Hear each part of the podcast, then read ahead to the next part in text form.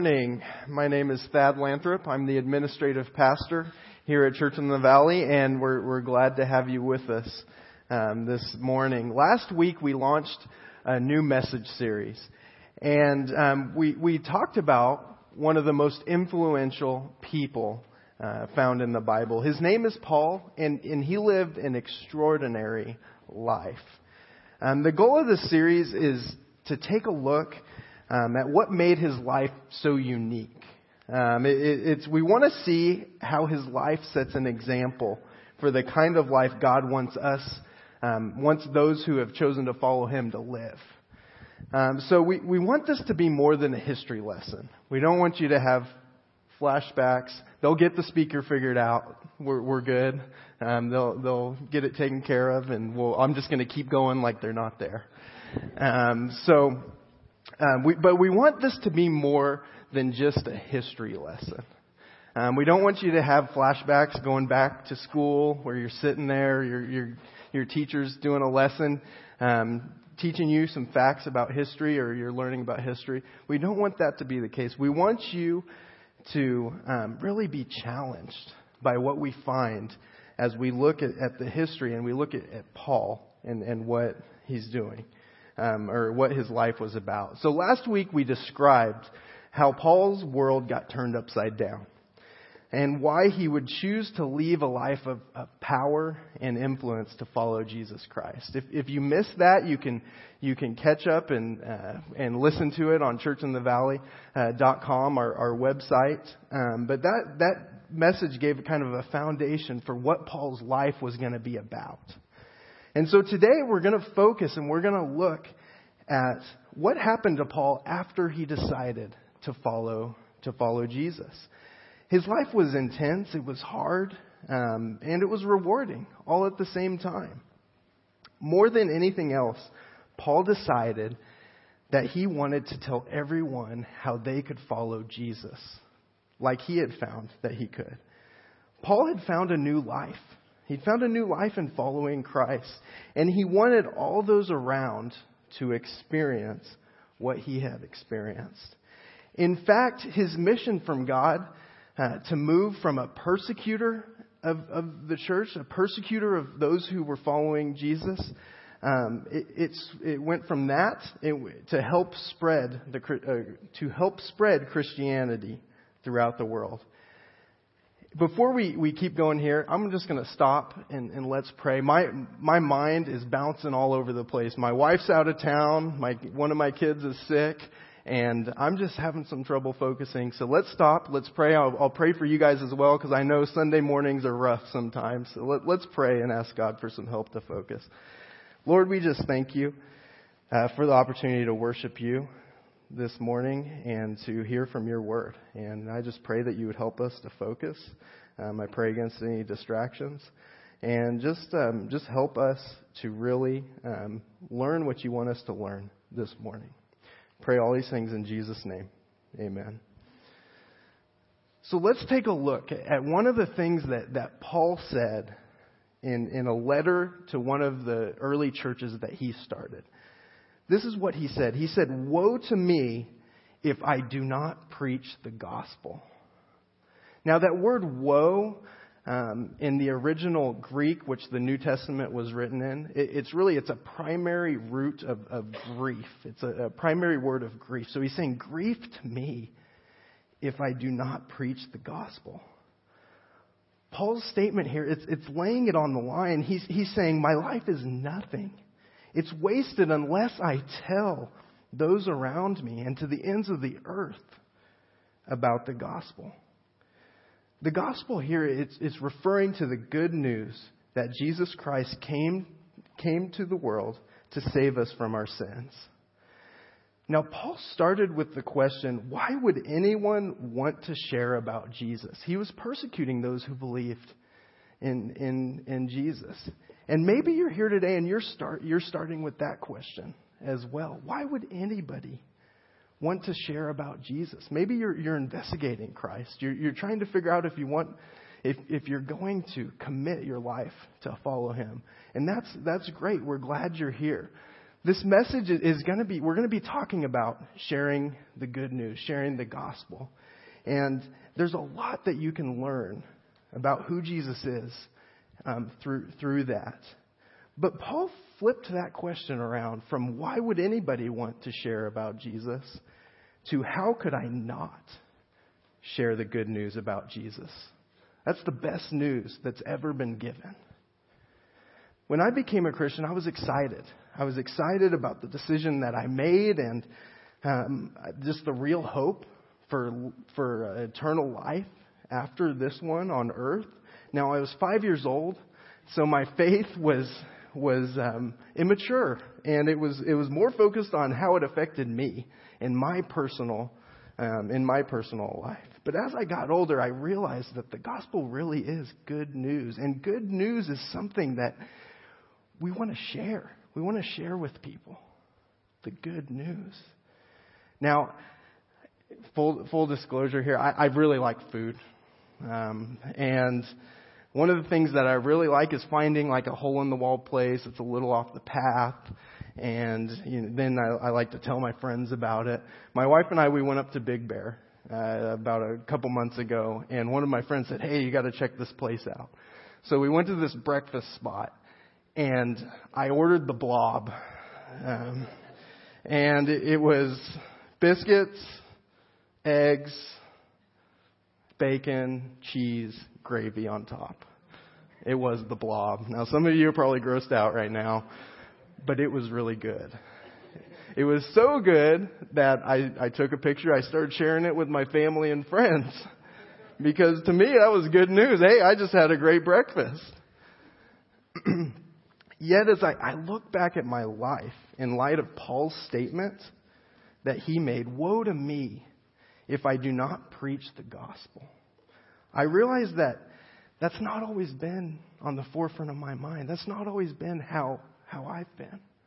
I, I couldn't always say, Woe to me if I do not preach the gospel. I may have completed this statement differently based on the life stage that I'm in. I, I might have said, Woe to me if, if I do not have great friends.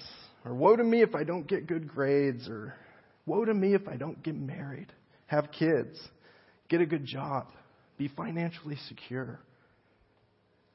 The forefront of my priorities hasn't always um, been to share the difference uh, that Jesus has made in my life and how Jesus can make a difference in, in your life too. You may find yourself in that same spot today filling out woe to me on, on your own terms.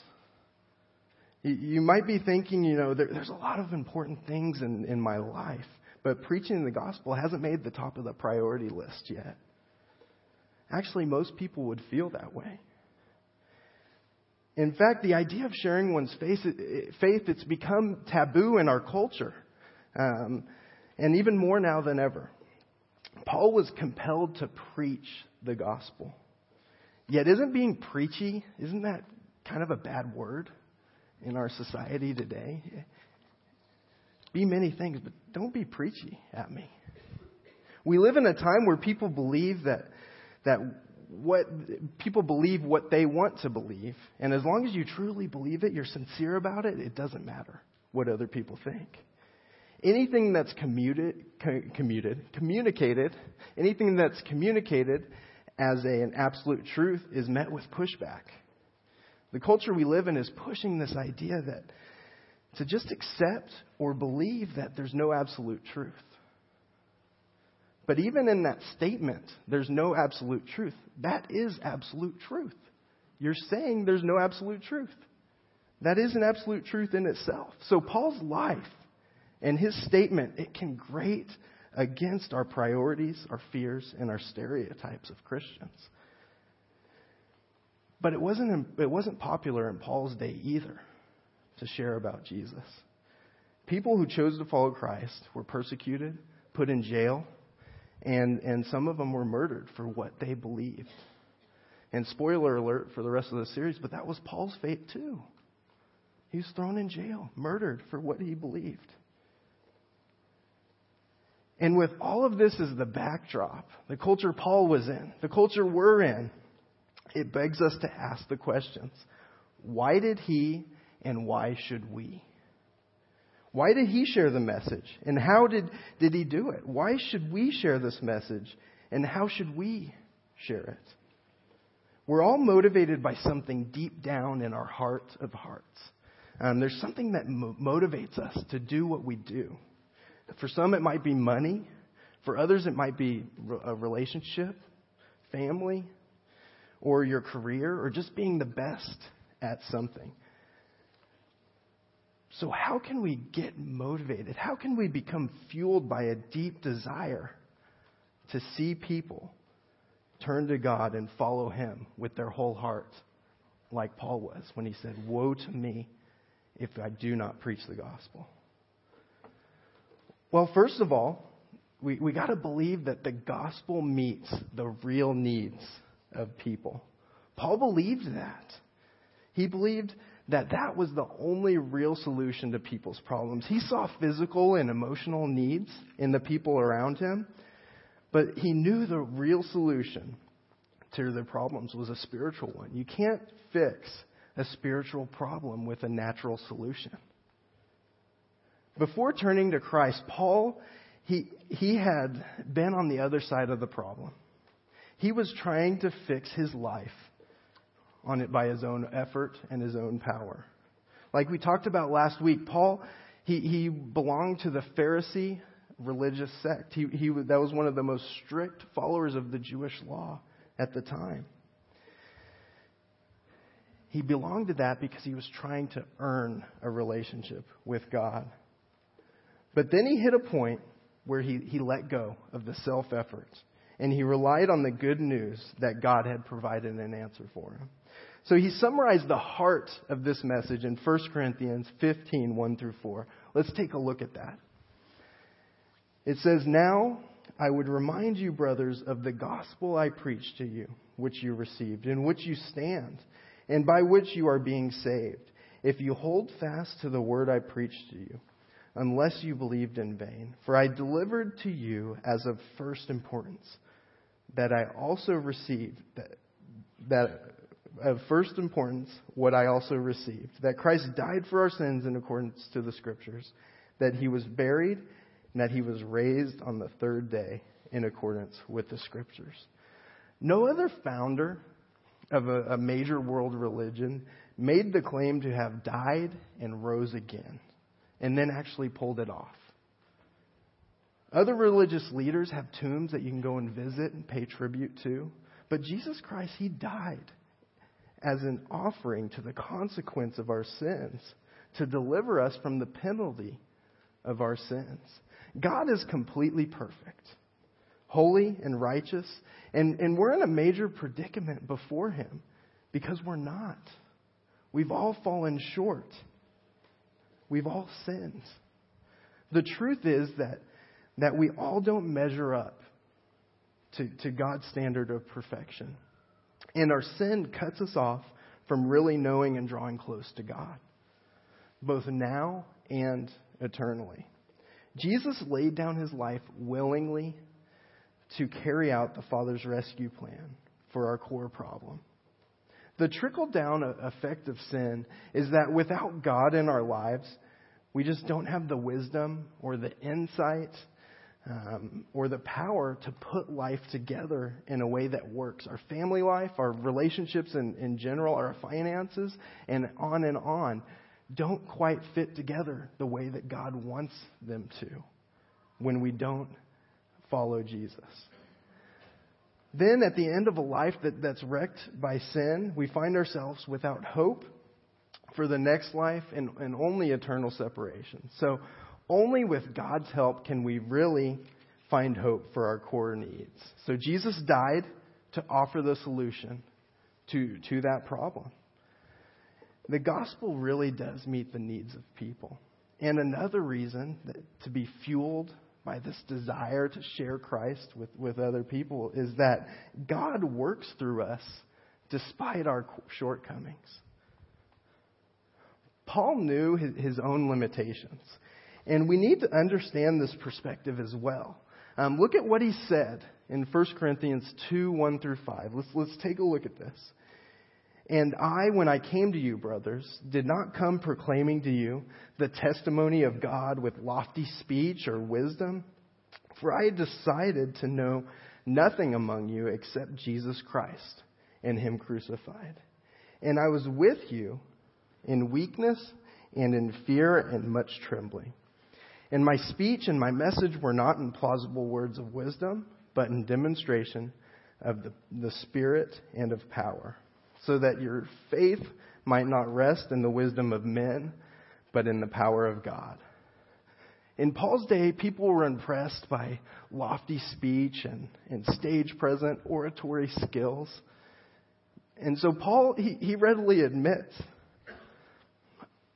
I'm not that impressive when I speak.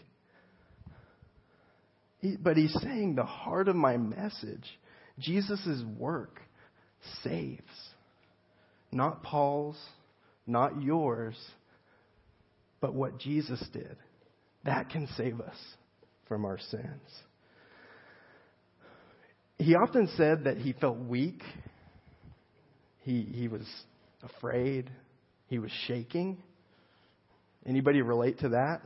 Yeah, me right here, right now. When you think about the, the times you've tried to share, or just even the, the thought of sharing, it can be a fearful experience, especially if we think if we think it all depends on us. It depends on our delivery, the words we use, the words we choose. I can really psych myself out when I'm getting ready to communicate something, whether it's in a meeting or a Sunday message or, or whatever it is. If I think it depends on me, I can I can be a mess. But there's real comfort in knowing that it doesn't all depend on me. I can trust that God can use me no matter what my skill is. So, no matter how well we present the good news of Jesus' death, his burial, and his resurrection, God, through his power, can penetrate and break down hard hearts. Paul was one of those hard hearts. And now he's convinced that people need to hear this message. So, so what is it? What is God's role in all of this, and what's our role? Well, it's God's role to draw people to Him. John 6:44 says, "No one can come to me unless the Father who sent me draws him, and I will raise him up on the last day. That's Jesus talk, that's Jesus talking. So he says, Nobody can come to me unless the Father who sent me draws him. This is great news. Because I don't think I could ever formulate, craft my message to, to be good enough to draw people to God. But that's not my job. It's God's job to draw people to Him. Um, another part of God's role is to convict people of their sin and need for God's forgiveness. John 16:8 says, "When he comes, he will convict the world of guilt in regard to sin and righteousness and, and judgment." So God's the one who convinces people of the truth that's found in, in, in the scriptures, in the Bible. And then it's also God's role to save people from the penalty of sin and change them. God does, He does all the heavy lifting. He draws people to Himself, He convicts them of their sin, and He saves people. And that's actually really great because we all have limits on what we can do, how charismatic we are, how, um, how, how we can draw people in. But God has also chosen to work through His people. Those who've, who've decided to follow Christ, God chooses to work through us. So we have a role in all of this. We have a role in, in sharing the good news of the gospel. So, what is it? What is our role? Well, first of all, we, we can pray. We can pray for, for the people that we know um, that, that don't yet follow Christ. Uh, praying for people we know, it, it, it, we can ask God for help in those relationships with people. Um, it, it also, as we pray for people, it helps us to remember them and to be able to remember them, remember what's going on in their life, and how we can be a blessing to them. Um, we also want to pray for opportunities that come up. 1 Peter 3:15 says, "Always be prepared to give an answer to everyone who asks you to give the reason for the hope that you have." So we can pray for opportunities that come up that we're prepared. And then for courage, boldness, right words when given the opportunity. Let's face it, you know, we're chickens sometimes. We don't want to bring up anything that, that might be touchy or offend somebody. But we can pray and ask God for courage, boldness, the right words to say. Another part of our role is to love and serve people. Part of sharing the good news is living a life that shows you're a follower of Christ. And loving and serving people, that's what Jesus did. And so we need to take on the attitude of Christ and serve people. When we serve people, that helps illuminate the good news when, when we share what Jesus did on the cross for us. And then that, that takes us right to the next, the next uh, part of our role, and that's to share the good news. Meet people, identify with Christ. That is, tell them that, that we're followers of Christ. And then share our story of how we came to know Christ and how Christ can, can save them too. Once we share, then again we rely on God to do his part. Paul says in Romans 1:16 he says, "For I'm not ashamed of the gospel, for it is the power of God for salvation to everyone who believes, to the Jew first and also the Greek." Paul was convinced that the message was powerful and that God did the heavy lifting. So Paul just kept sharing with people. And because Paul shared, the world was changed by the power of the gospel, the power of what Jesus did the movement that began in, in the first century, it just kept spreading from town to town, city to city, new country to, to new country. The good news of, of Jesus has the power to change people's lives, and Paul was convinced of it. And he was committed to getting the good news out to people who didn't have a relationship with God. So, where do we start? We, we've looked at Uh, why, does, why did Paul share? Why should we? What God's role is? What our role is? Where do we start in all of this? Well, Colossians 4 2 through 6 it has a, is a good starting place. Let's take a look at it. Continue steadfastly in prayer, being watchful in it with thanksgiving. At the same time, pray also for us that God may open to us a door for the word to declare the mystery of Christ, on account of which I am in prison. Paul was writing this from prison. That I may make it clear which is how I ought to speak. Walk in wisdom toward outsiders. Outsiders, those are people who don't yet know Christ. So walk in wisdom toward outsiders, making the best use of the time. Let your speech always be gracious, seasoned with salt, so that you may know how you ought to answer each person. This is how Paul was the most influential man in his world. And it's how we can be in ours. He prayed for people. He loved and served people. And he shared about what the good news of Jesus did in his life and how that could help change other people's lives too. May God grant us this type of clarity, this willingness, and focus for our lives to help others to experience the hope that they can find in Jesus. Please pull out that connection card that was in your, your program. um, I'd like to ask our worship team to go ahead and head on up and um, go ahead and start filling out any information on that card that that you um, didn't get a chance to fill out earlier. And there's also some next steps that I'd like to, to highlight that are on the back of that card for you.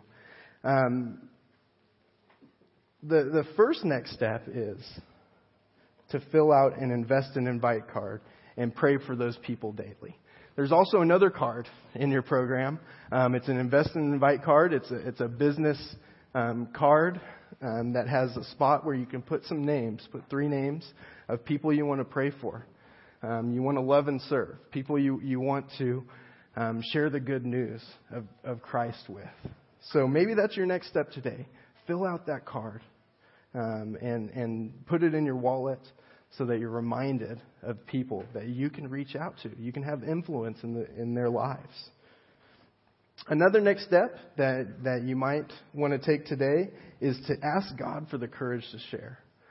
Um, that might be what you want to do today. Just ask God for the courage to share. And then the, the final next step that, that we have on the card, you might want to take others, but the final one on there is to love those around me in a practical way. God can help us to love people around us, and we can be a light to them, to point them towards Jesus Christ and what He did on the cross to save us for, from our sins. Let's pray. Lord, we just thank you again for the opportunity to, to worship you. We pray that um, you would just show us how to take action from today's message, what you spoke to us uh, through through the Bible today, and just help us to do that. Help us to not just be hearers of the Bible, but to put it into practice, into our lives, and, and practically um, do what you want us to do with it. In Jesus' name, amen.